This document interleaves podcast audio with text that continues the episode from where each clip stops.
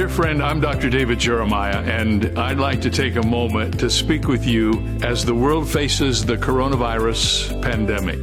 There is no question we are living in a time of unprecedented uncertainty. It is unlike anything I have experienced in my whole life.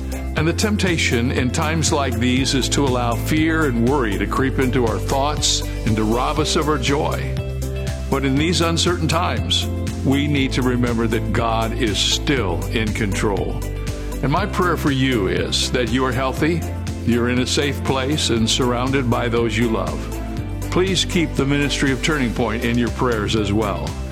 We will continue to bring the healing power of God's Word to you each day on radio, television, and online. And I really hope this will be a source of encouragement to you during the current coronavirus. So be safe, be in the Word, and be in prayer.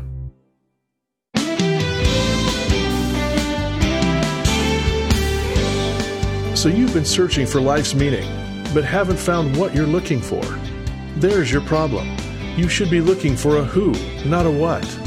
Today on Turning Point, Dr. David Jeremiah explains why Jesus is the only one who can bring real meaning to your life as he shares a special word of hope and encouragement. Listen as David introduces Jesus, the one who meets your needs. Thank you for joining us today. We are at the end of a series uh, and a few days away from beginning the major series of the year. We have just finished uh, talking about some questions. Uh, the title of that series was God, I Need Some Answers. And before I forget it, let me remind you again that the resources for that series are available from Turning Point. You can go to davidjeremiah.org. There you will see the study guide and the CD package uh, for that series. You can get the study guide and the CD package, and you will be ready to study this again on your own, share it with others, facilitate a small group, and that will be available to you from the website, davidjeremiah.org. Uh, during these next five days, we're going to visit some individual messages that we have chosen because of the value of their encouragement to you. I think some people today need encouragement, and I believe uh, these messages will encourage your heart, and it is our prayer that that will happen. On the last day of the month, we're going to begin our new series called Forward, based on a brand new book that releases in October. That series will begin with an interview that I had about the material in that book um, with Sheila Walsh. That's always kind of a high note in the new material that we produce each year for that particular series. But for today, um, we're going to talk about Jesus, the one who can meet your need, and we're going to study a passage of Scripture in the book of Mark, verses 14 through 34. We'll get to that in a moment, but I do need to remind you that we're closing in on the end of this month. And this is our calendar month every year. We produce this beautiful calendar for 2021. We present it to you in September so that we can get it to you because it's a 14 month calendar that actually begins in November of this year. So when you order it in September, uh, you will get it sometime in October. You'll be able to begin using it in November and have it all uh, oiled up and ready to go uh, for the new year when 2021 comes. I will tell you some more about this calendar later on today, but it's a beautiful presentation centered on the Word of God and the colors of creation. Right now, it's time for us to learn about this one who meets our needs Jesus, the one who meets your need. In the wide world of poetry, the name of John Berryman soared among the elite of his century. He seemed to have made every conquest that a poet could make. I mean, he was a beloved university professor he had a Pulitzer Prize sitting on the shelf in his office. He was famous. He had friends. He had lots of followers. He had seemingly found the pot of gold at the end of the rainbow. But one frozen day in 1972, he came to the final stanza. He walked across a bridge in Minnesota, waved to a stranger, and leaped to his death in the icy Minnesota River.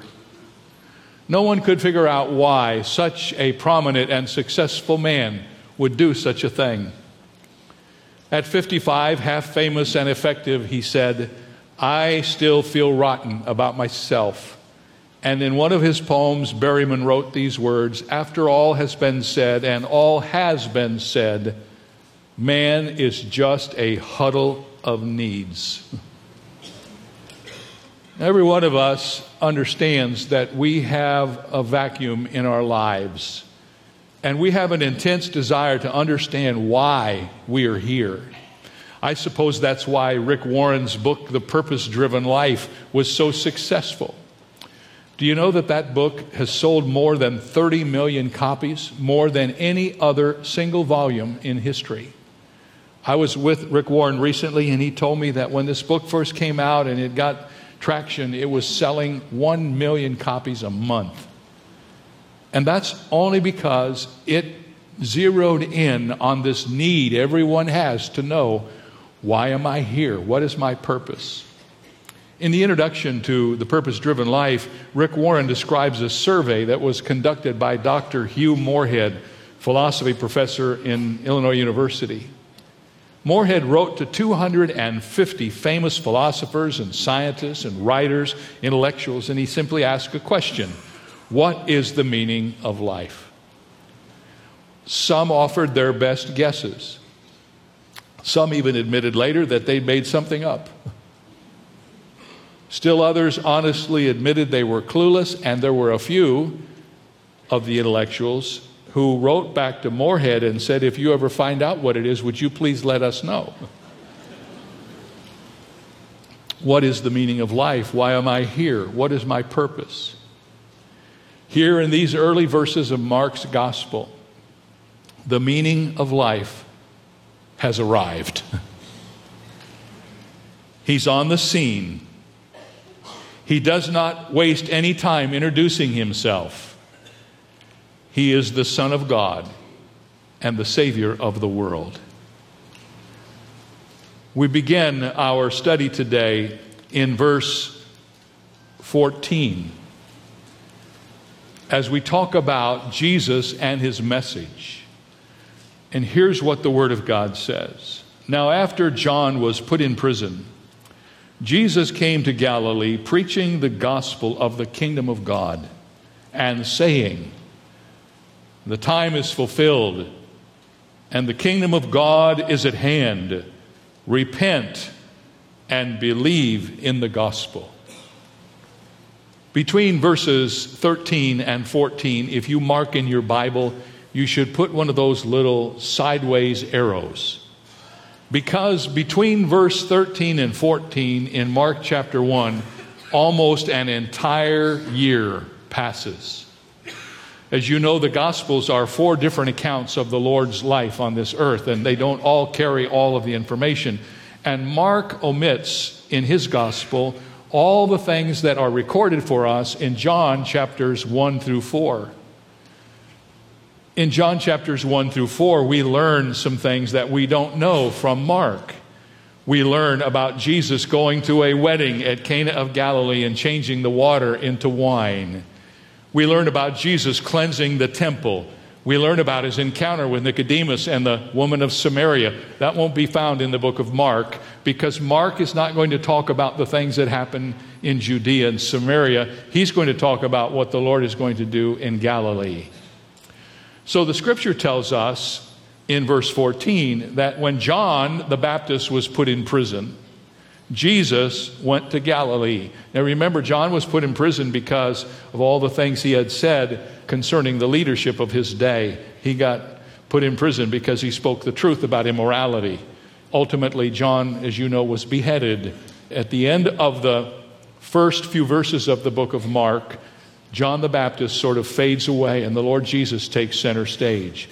John the Baptist is in prison, Jesus goes to Galilee.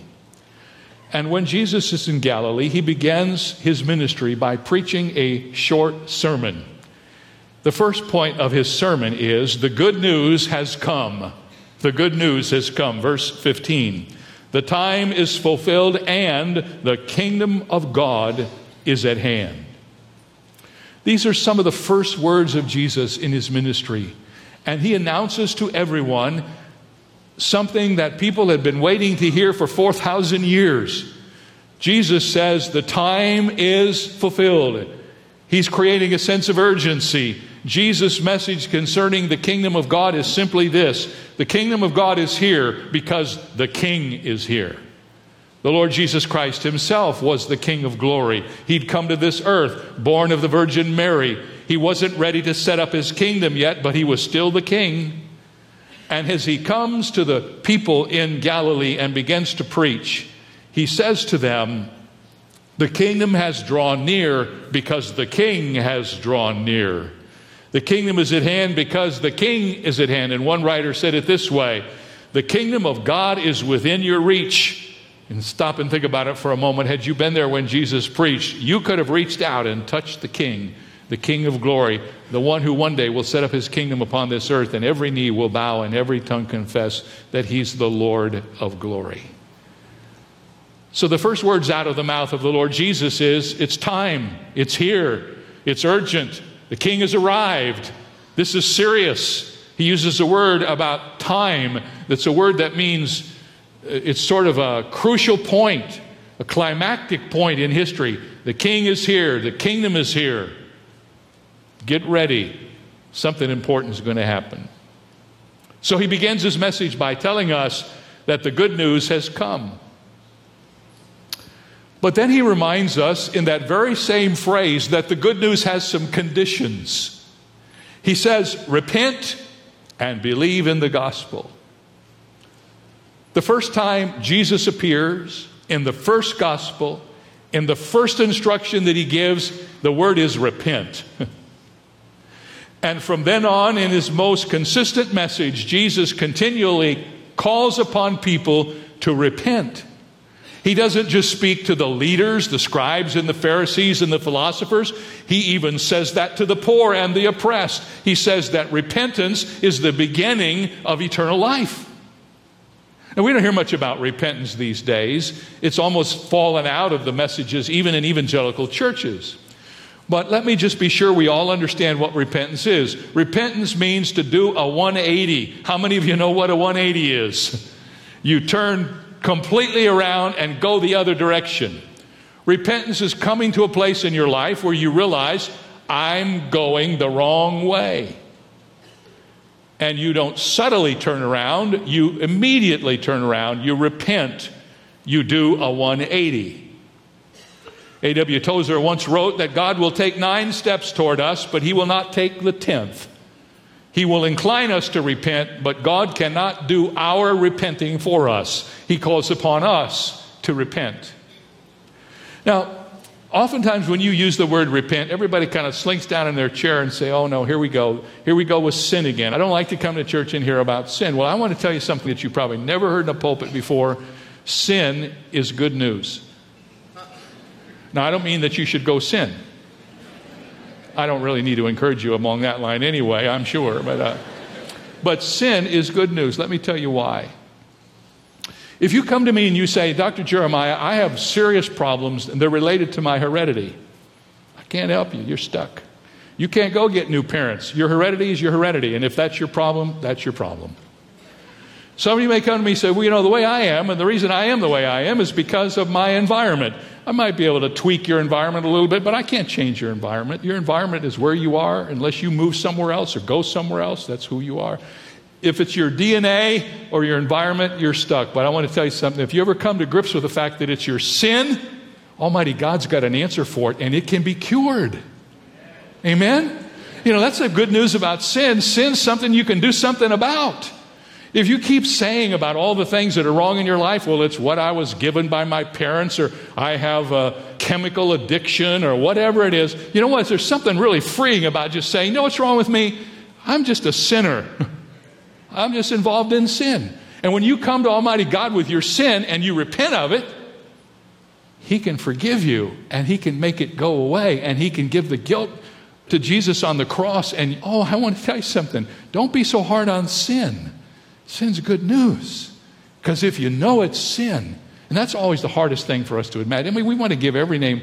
You know, I've been rather ineffective lately. You know, give me a break. You know, that's not ineffectiveness, it's sin, right? And the good news about sin is that Almighty God loves you so much, He created an incredible universal plan to deal with it. And you can get help if you just, what do you have to do? Repent, turn from it. And the Bible says when you turn from your sin by repenting, there's one other step that you need to take. It's not just enough to repent. In fact, if you just go around repenting all the time, all you're going to do is fill with despair and remorse, right? So repentance is just the first step. It says repent, and the second step is to believe.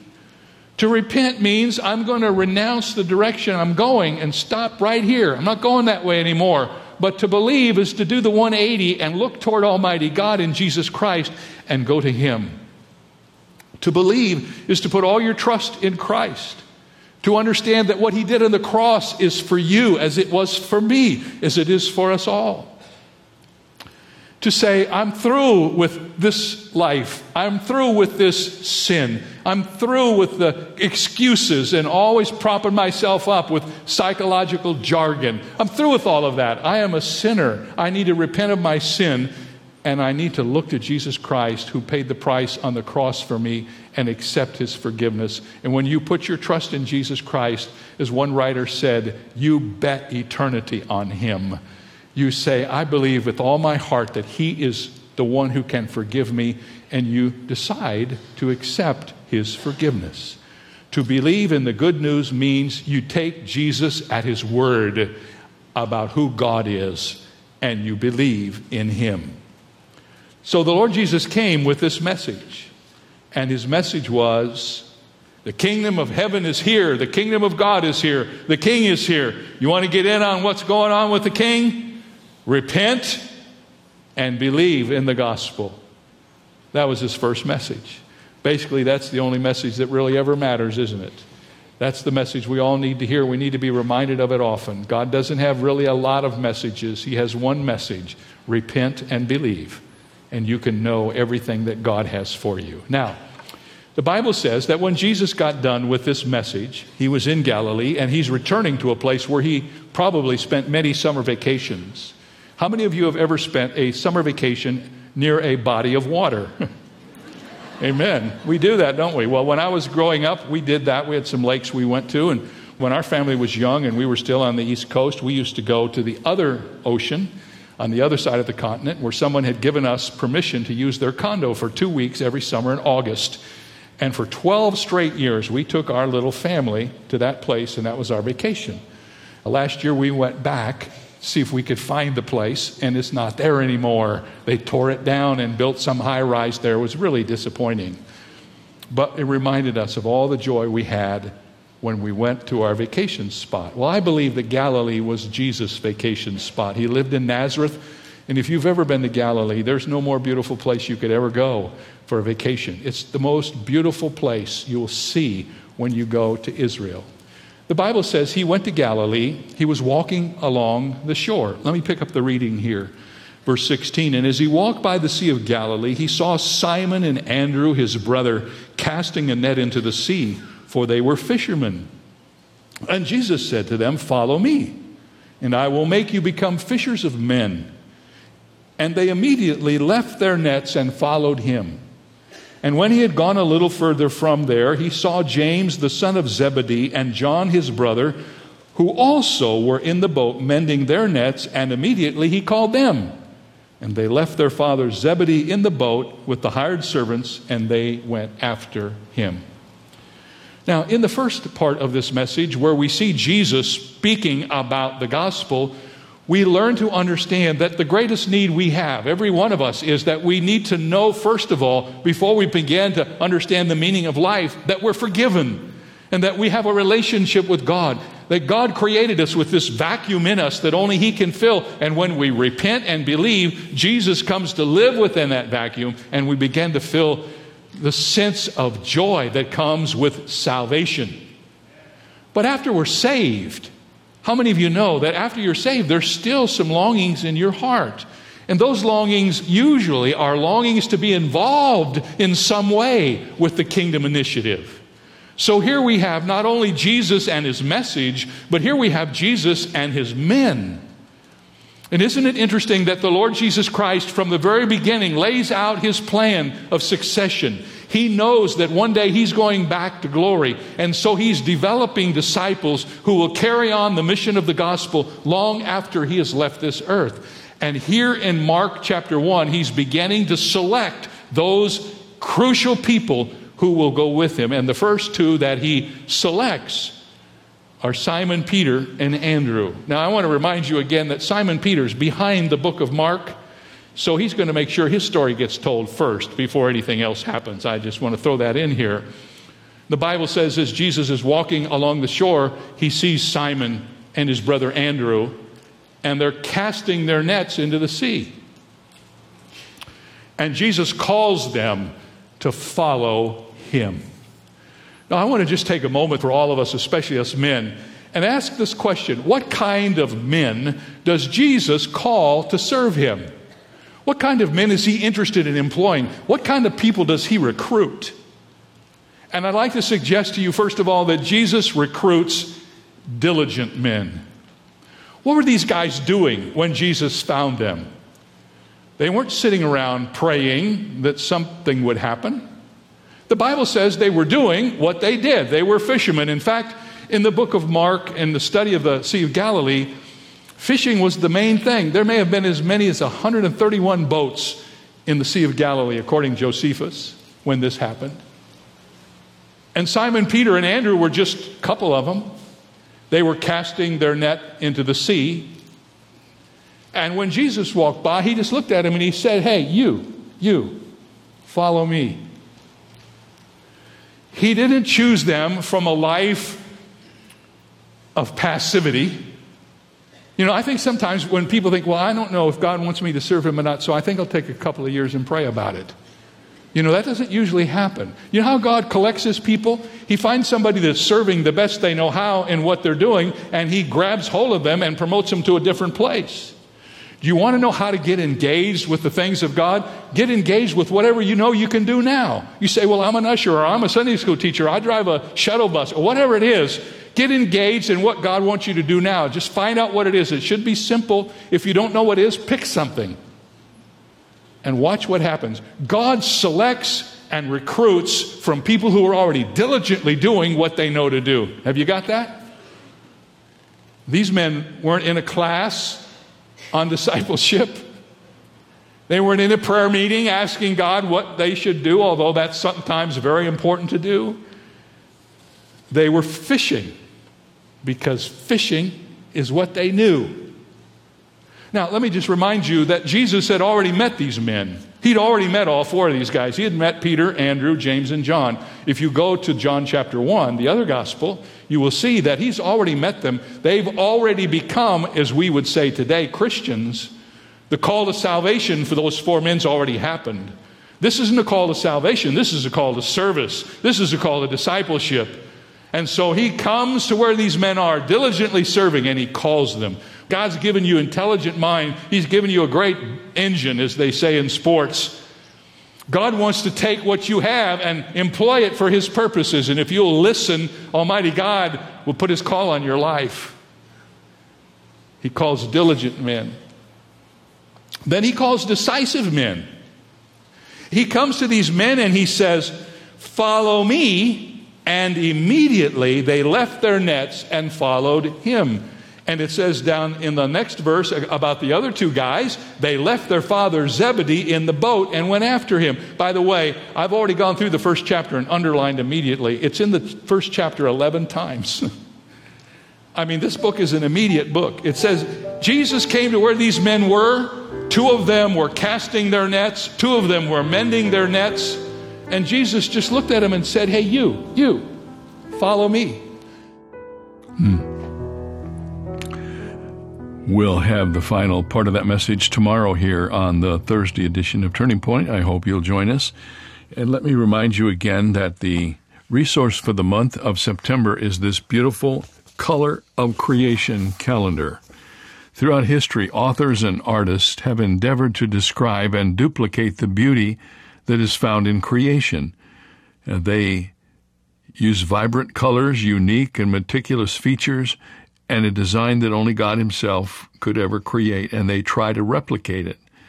They never get to the final replication, but they approach it, and in the approaching of it, there is beauty. The new colors of creation calendar is a reminder of the majesty of God's creation. It's a beautiful calendar that we want to send to you as a way of saying thank you for your investment in this ministry during the month of September. We have just a few days left for us to make this available to you. Uh, when you send your gift and you ask for the calendar, it will be packaged up and shipped to your door, and you will have it very soon. Tell your friends it's a beautiful calendar you'll you'll enjoy having in your home, and I'm sure you'll use it. We'll see you again next time right here on this good station.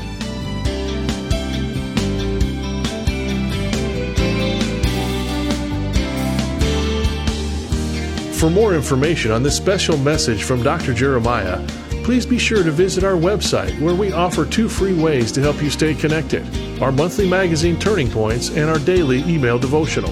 Sign up today at davidjeremiah.ca slash radio. That's davidjeremiah.ca slash radio. Or call us at 800 946 4300. When you do, ask for your copy of our 14 month 2021 calendar, Colors of Creation highlighting God's breathtaking handiwork. It's yours for a gift of any amount. You can also purchase the Jeremiah Study Bible in the English Standard and New International versions, as well as in standard or large print in the New King James, with helpful notes from over 40 years of study by Dr. Jeremiah. Visit davidjeremiah.org/radio for details. This is David Michael Jeremiah. Join us tomorrow as David shares a message of encouragement here on Turning Point with Dr. David Jeremiah.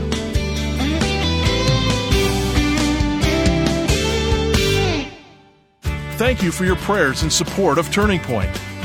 We invite you to make an even bigger impact by becoming one of our Bible Strong partners, a special group whose support of the ministry is crucial in helping Dr. David Jeremiah deliver the unchanging Word of God to an ever changing world. Turning Point is committed to presenting sound biblical teaching all across Canada. And when you stand with us in partnership, we also commit to you to provide you with empowering resources to keep you Bible strong.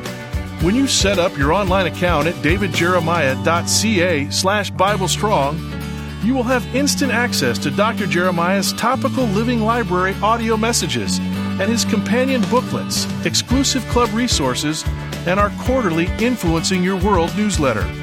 You can also purchase additional study guides at a 50% discount for personal or small group studies with our convenient one click checkout. Plus, join our exclusive Facebook page. You will have special access to new audio podcasts and additional content from Dr. Jeremiah. Join with other Bible Strong partners today by committing to give $25 or more each month. Your prayers and donations are the backbone of Turning Point, keeping us Bible Strong. For more information or to join, visit our website today at davidjeremiah.ca slash Bible Strong.